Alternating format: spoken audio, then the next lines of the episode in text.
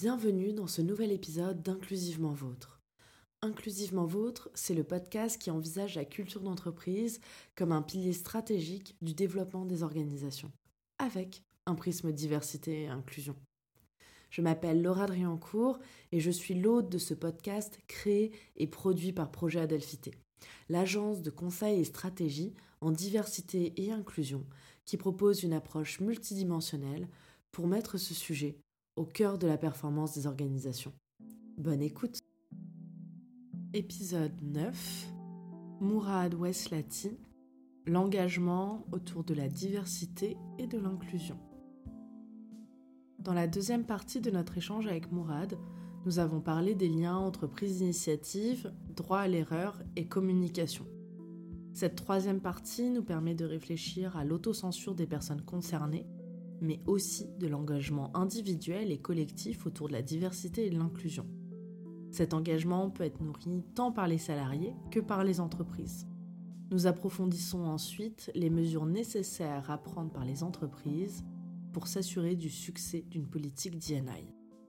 Quels sont les axes d'amélioration que tu verrais en termes de diversité et d'inclusion, que ce soit euh, chez Nacon ou en global?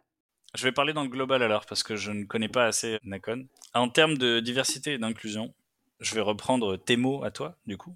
Mais vraiment, ça commence très très très tôt. Et ça passe par comment est-ce qu'on rédige une fiche de poste.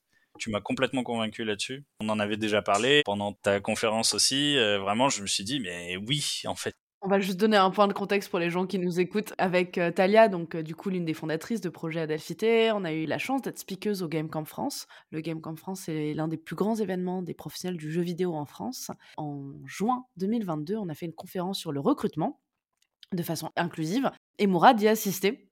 Et donc c'est à ça qu'il fait référence, parce qu'on a notamment parlé de comment rédiger une annonce pour donner envie aux gens de venir et notamment d'avoir un pool de candidatures le plus diversifié possible. Voilà, pour le petit point de contexte. Oui, tu as bien raison.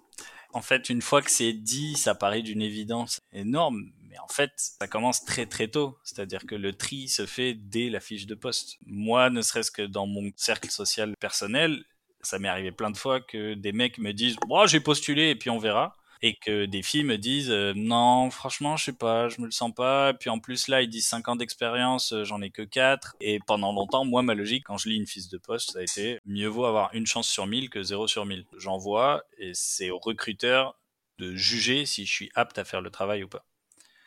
Je reviens sur euh, mon sac social parce que c'est les gens que je côtoie. J'ai pas vu de data ni rien là-dessus mais souvent par exemple les filles vont avoir plus de mal à se dire bon allez je postule, euh, on sait jamais, on verra. Souvent, euh, il va y avoir beaucoup plus de retenue et beaucoup plus de finesse dans la sélection des offres. En fait, ça peut souvent euh, barrer des routes. Et du coup, ça tient aussi à la manière dont l'offre est rédigée. C'est toi l'experte et tu as eu des super arguments, notamment sur, on va souvent mettre en haut d'une fiche de poste l'intitulé, puis ensuite on va mettre F slash M slash X. Bon, c'est un pas en avant, c'est bien, mais même la manière dont l'offre est rédigée, ça va déjà beaucoup jouer sur la chose je te laisse expliquer la chose. Je pense que tu le feras beaucoup mieux que moi. J'ai pas envie en plus de répéter tes mots, ça va être terrible. Lorsqu'une annonce est rédigée de façon neutre, avec des termes neutres, les femmes et les personnes minorisées, la probabilité qu'elles postulent est plus élevée. Et ça ne change rien à la postulation des hommes, en fait. C'est tout bénéfique de faire des annonces qui cherchent à être plus inclusives, puisque bah, les hommes candidateront toujours autant, mais par contre, ça va permettre de diversifier le pool de candidatures. Voilà, en quelques mots. Et puis après, pour approfondir, les gens peuvent nous envoyer un mail et prendre rendez-vous avec nous et on sera ravis d'échanger plus en détail. Et on va revenir à toi. On va faire un passage passé et puis on revient dans le futur après, enfin dans le présent et puis euh, rebasculer dans le futur. Si tu avais un conseil à te donner en début de carrière, lequel ça serait? À moins que ce soit une activité criminelle, il y a très peu de choses qui t'empêchent de faire ce que tu as vraiment envie de faire. Quand j'ai créé ma troupe de théâtre, il y a personne derrière qui est venu et qui m'a dit non. Au contraire, j'ai eu des gens qui m'ont dit mais grave, vas-y, essaye. Et en fait, vraiment, le conseil que je me donnerais, c'est parfois, faut pas trop douter ou se chercher des excuses.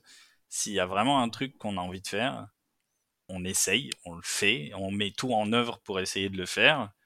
Et persister, c'est souvent une bonne manière de juste euh, réussir à arriver au point où on a envie d'être. C'est-à-dire, je reviens sur la troupe de théâtre, mais en fait, non, mais c'est vrai, ça m'a marqué parce que quand j'en ai parlé à mes potes, ils m'ont dit Ah bah ouais. Enfin, genre, ça les a pas. Tu vois, ils se sont dit Ouais, enfin, t'avais envie de créé ta troupe, t'as créé ta troupe. C'est aussi bête que ça. Et là, par exemple, pour le jeu vidéo, à un moment, vu que c'est un peu une reconversion professionnelle, finalement, j'avais jamais travaillé dans le jeu vidéo avant. Il y a eu un moment où je me suis posé, je me suis dit, bah, qu'est-ce que j'ai envie de faire? Et j'avais vraiment envie de travailler dans le monde ludique de manière générale, pas juste le jeu vidéo. Et j'ai commencé à chercher des pistes, etc. Vient la question de, mais qu'est-ce qui m'empêcherait de faire ça? Si vraiment c'est un truc que j'ai envie de faire, qu'est-ce qui m'empêcherait de le faire? Je ne vois pas d'entité qui pourrait venir et me dire non, ne fais pas ça. Ou qui en tout cas viendrait m'en empêcher ou autre. Et ça, je pense que pour le coup, c'est le monde associatif qui m'a beaucoup appris ça aussi, parce que avec des gens et un peu de ressources, tu peux faire beaucoup de choses. Moi, ce qui m'intéresse personnellement, c'est beaucoup la création. Et du coup, partir de rien et créer quelque chose, si je devais me donner un conseil en début de carrière, c'est de ne pas censurer, en tout cas de ne pas se bloquer sur certains projets en imaginant quelque chose qui pourrait se passer, comme quoi non, ça marchera pas, etc. Essayer et ensuite voir si ça marche ou ça marche pas et pourquoi ça n'a pas marché. Et il y a plein de fois où en fait on se restreint, où moi-même je me suis fermé entre guillemets des portes, où j'ai bloqué certains projets en me disant non c'est mort, ça marchera pas. Et c'est souvent d'ailleurs d'autres personnes qui vont pousser le truc un peu plus loin et qui vont me dire ah, tu vois ça marchait que moi personnellement je n'y croyais pas. C'est pour ça que je travaille aussi avec des gens. Et justement, vu que tu travailles avec des gens, question un peu cliché, où est-ce que tu te vois dans six mois? Avec des gens. avec des gens, waouh Ils sont partout en plus. C'est vrai, pour le coup, s'ils sont sympas, ils sont partout. Où est-ce que je me vois dans six mois? Comme je viens d'intégrer Nacon, je me vois toujours à Nacon. J'espère toujours dans l'épanouissement. C'est quelque chose que j'ai rarement. Quand une activité me plaît pas généralement ou que ça commence à affecter ma santé mentale, souvent, je prends des décisions où voilà, je peux très bien changer d'activité parce que je m'y sens pas bien, ou je me sens pas inclus ou, autre. Ou je suis pas d'accord avec les pratiques managériales. Un positionnement dont on pourrait tous et toutes bénéficier, je pense, en l'appliquant davantage dans nos vies. Il y a beaucoup de gens qui restent alors qu'ils sont pas bien dans des jobs et ça a un impact très important sur leur santé mentale. Des mots de grande sagesse. On va continuer un peu sur le futur parce qu'on va parler des challenges et notamment, à ton sens, quel est le plus gros challenge dans le développement d'une culture d'entreprise qui soit saine? Je reviens donc sur ce que je disais au tout début, c'est-à-dire ne pas juste énoncer, ne pas juste parler, mais vraiment mettre des actions en place. C'est hyper important. Ça demande des ressources. Pour beaucoup d'entreprises, c'est ça le challenge, c'est trouver les ressources, que ce soit des ressources financières, ou humaine ou de temps. Il faut prendre le temps, faut pas rusher les choses, il faut pas essayer de faire vite parce qu'on veut vite arriver à ce résultat-là de mon entreprise, c'est de la diversité, de l'inclusion, parce qu'on a recruté une femme et une personne de couleur, alors ça y est, on est inclusif. Non, fais des actions, prends le temps de le faire sur la longueur, ne pas essayer d'aller vite juste pour faire un changement d'image ou autre. Pour moi, c'est un gros challenge, mais c'est très important. Si on veut effectivement mettre en place une culture d'entreprise saine. On dit beaucoup chez Projet Adelphité que la diversité c'est bien, mais sans l'inclusion ça ne sert pas à grand chose, voire c'est contre-productif. Puisque bah, sans inclusion les gens se sentent moins bien et ça crée des tensions, etc. Ça crée tout un chantier et c'est pas ce qu'on veut. La diversité sans inclusion, autant de rien faire. Et il faut vraiment travailler effectivement à construire des cultures qui cherchent à être inclusives. Pour toi, quel est le plus gros challenge qui attend les entreprises quand il s'agit de diversité et d'inclusion? Ça peut venir des employés. Une entreprise décide de créer un changement. Il va forcément, du coup, y avoir des gens, c'est un trait de caractère comme un autre, mais qui n'aiment pas forcément le changement. C'est le fait de vouloir forcer quelque chose ou créer quelque chose d'artificiel. Ça dépend des métiers, ça dépend des entreprises. Il y en a qui n'ont pas forcément besoin de bien s'entendre. Il y en a pour qui les collègues, c'est les collègues. Bon, on va pas forcer une soirée bowling parce qu'on a recruté dix nouvelles personnes et qu'il faut absolument intégrer ces dix nouvelles personnes. Moi, personnellement, c'est quelque chose qui m'intéresse, mais ça peut en ennuyer certains, voire même forcer certaines personnes qui sont pas forcément à l'aise avec ces situations-là. Donc, je dirais, bon, j'ai vraiment donné un exemple euh, assez précis, mais c'est vrai que un des plus gros challenges qui peut attendre une entreprise, c'est ça, c'est ce changement d'image, ce changement de cadre, et parfois les employés sont pas forcément d'accord avec ça. Ça peut effectivement créer des problèmes. Et puis tout le monde n'est pas prêt de manière collective à la diversité et l'inclusion. Et il y en a beaucoup qui jugent pas ça nécessaire du tout. Et dans ces cas-là, s'il y a vraiment une volonté de changer, il faut accepter qu'on va se séparer de certaines personnes parce qu'on n'est plus aligné. Et on peut très bien faire une séparation dans de bons termes. C'est vrai qu'il faut se préparer psychologiquement à ça et c'est un peu une question qu'on pose parfois. En tout cas, on prévient les entreprises qu'on accompagne, les organisations qu'on accompagne de attention, avec ce changement, il faut être prêt à savoir qu'il y a peut-être des gens qui vont partir. Et c'est OK. Parce que si vous tenez vraiment à ça, bah, il faut que ça soit aligné et que tout le monde dans la structure soit aligné. Parce qu'il n'y a rien de pire que quelqu'un qui traîne les pieds là-dessus dans plein de sujets, hein, sur tous les projets en général, mais notamment sur ça. Quelqu'un qui traîne les pieds, c'est quelqu'un qui peut vraiment dégrader l'ambiance et du coup créer un effet boomerang, en fait, des effets délétères et opposés à ce qu'on voulait initialement. J'ai envie de te demander, est-ce que toi, ça t'est déjà arrivé ou est-ce que tu as des exemples d'entreprises qui du coup ont fait marche arrière parce que ils voulaient pas euh, forcer les employés dans cette démarche-là. L'exemple qui vient à l'esprit, ce sont les entreprises en fait qui mettent en place des politiques euh, contre le harcèlement et qui disent qu'elles veulent lutter contre le harcèlement, contre les discriminations, mais quand en fait la personne qui pose problème est une personne qui rapporte beaucoup d'argent, Là, il y a souvent des choses qui se braquent et on se rend compte que les entreprises sont pas nécessairement prêtes à aller jusqu'au bout parce qu'elles ont une vision euh, très individuelle de la productivité et de la performance. Nous, ce qu'on dit, en fait, cette personne, elle dégrade l'ambiance. Les microagressions ont un impact, et les discriminations en général ont un impact sur la santé des gens, et donc par conséquent sur leur productivité, sur leur performance. Et donc oui, au début, de virer cette personne, ou en tout cas de faire une séparation, parce que ça peut être une rupture conventionnelle, donc on ne vire pas les gens dans ce cas-là, ça peut coûter de l'argent à un moment, mais en fait, sur le long terme, ça va en rapporter parce que ça va s'assurer que les gens de l'équipe, en fait, se sentent bien et puissent progresser à nouveau de façon euh, globale et collective. Donc, c'est surtout dans ces moments-là, quand la personne rapporte de l'argent, on peut voir une crispation à ce niveau-là, une inquiétude qui se comprend parce qu'on envisage la performance de façon individuelle. Alors qu'en vrai, personne ne travaille de façon individuelle. Et on, le voit bien, en fait, quand euh, les assistantes, euh, j'emploie le féminin parce que c'est une profession essentiellement féminine, certaines fonctions n'ont pas envie de travailler avec cette personne, que ça traîne un peu des pieds, mais en fait, ça a un impact sur tout le monde. Que les gens dans l'équipe n'ont pas envie et que du coup, s'il y a besoin de rendre au service, on n'aura pas envie. Bah, en fait, ça a un impact sur la structure au global. Il faut reprendre de la hauteur sur ça. Et je te propose qu'on passe aux dernières questions, aux questions de conclusion. Et on va parler des idées reçues. Donc on a parlé des phrases clichés, des questions clichés, et là on va parler des idées reçues, donc ça rentre un peu là-dedans aussi. Tout d'abord, est-ce que tu pourrais me citer une idée reçue sur la culture d'entreprise? Il y en a beaucoup qui, avant même de l'expérimenter, sont dans la négation de la culture d'entreprise. C'est-à-dire qu'ils vont tout de suite prendre ça comme étant faux et artificiel.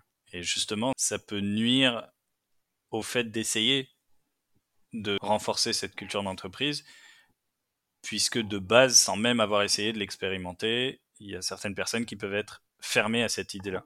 Et à dire, moi je suis là juste pour faire mon boulot, j'ai pas besoin de culture d'entreprise et dans cette continuité une idée reçue sur la diversité et l'inclusion que c'est un truc de bobo et qu'aujourd'hui on peut plus rien dire, etc. Voilà, c'est la plus grosse idée reçue et c'est ce que j'entends assez souvent autour de moi d'une manière assez euh, casuelle, disons des gens qui en parlent assez ouvertement en disant ah non mais ça c'est un truc ça c'est un nouveau truc et puis euh, voilà tout le monde veut s'y mettre alors qu'en fait euh, voilà c'est des gens qui généralement n'y croient pas beaucoup et qui ont un point de vue un peu conservateur et traditionnaliste là-dessus et qui généralement sont pas assez ouverts au changement. Oui, qui sont bien dans le monde tel qu'il est. Voilà, c'est ça. Donc une des plus grosses idées reçues sur diversité et inclusion, c'est oh là là, qu'est-ce que c'est que ce nouveau truc, tout le monde veut s'y mettre, c'est juste un effet de mode. Alors que c'est juste la continuité de la volonté pour l'égalité. C'est un progrès. Et enfin, pour conclure, quelle phrase ou expression tu ne veux plus entendre?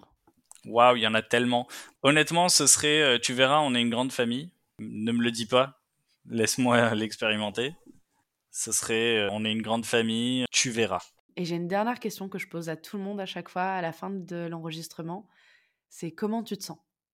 Là, actuellement, bien, mais je suis quelqu'un d'assez euh, optimiste, donc ça va, très bien. Et toi? Bah écoute, moi ça va. Je suis super contente de cet enregistrement. J'ai trouvé notre échange très intéressant et j'ai hâte que les gens le découvrent en fait, qu'ils entendent ton vécu, ton avis sur ces différents sujets. Parce que comme tu as eu plein d'expériences professionnelles, c'est vrai que je t'ai demandé de partager ton parcours parce que je trouve que ça donne une vision assez intéressante. Enfin, ça permet de prendre de la hauteur par rapport à tout ce que tu dis et de le replacer dans un contexte global, de voir que bah, tu as eu plein d'expériences en fait avant de débuter dans le monde du jeu vidéo. Des expériences qui au final, c'est assez logique que tu aies fini dans le monde du jeu vidéo vu tes expériences précédentes. Il y a une continuité des différents métiers que tu as eu avant. C'était très intéressant d'approfondir là-dessus pour voir cette vision globale. Comme tu disais, tu as fait euh, un certain nombre d'onboarding, d'arrivées dans, dans, des entreprises. Et donc, tu as une vision, euh, je pense, pour ton âge, tu en as fait peut-être plus que plein de gens, la plupart des gens. Et du coup, ça donne une vision qui est rare et donc précieuse. Merci à toi pour avoir accepté l'invitation, pour t'être prêté au jeu et à l'exercice de toutes mes questions, parce que j'en ai plein.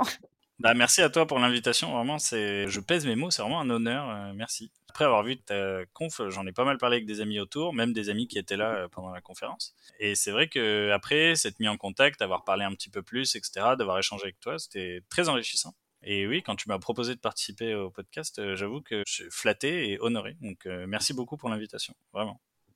Merci. Je suis en train de sourire et de rougir derrière mon, derrière mon micro en mode Oh mon Dieu, ça me flatte. C'est la fin de cet épisode. Merci à tous et à toutes d'avoir euh, écouté. J'espère que ça vous a plu et merci à Mourad du coup d'avoir participé et on se retrouve très vite pour un prochain épisode. Au revoir tout le monde. Merci Laura. S'il est essentiel que les personnes minoritaires ne s'auto-censurent pas et persistent pour développer leurs idées, cela ne suffira pas pour faire disparaître les situations de discrimination.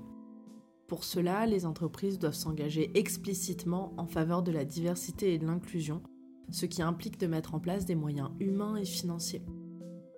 Dites-nous ce que vous en avez pensé en commentaire ou par mail à contact projet On se retrouve la semaine prochaine pour notre prochaine invitée qui est une experte en communication inclusive. Nous espérons que cet épisode vous a plu. Vous pouvez nous retrouver sur toutes les plateformes d'écoute, mais aussi sur le site www.projet-du-milieu ainsi que sur la page LinkedIn et Instagram de Projet Adelphité. Tous vos likes, partages, commentaires sur toutes les plateformes d'écoute, ainsi que vos 5 étoiles sur Apple Podcast soutiennent notre travail. À très bientôt pour un nouvel épisode d'Inclusivement Vôtre.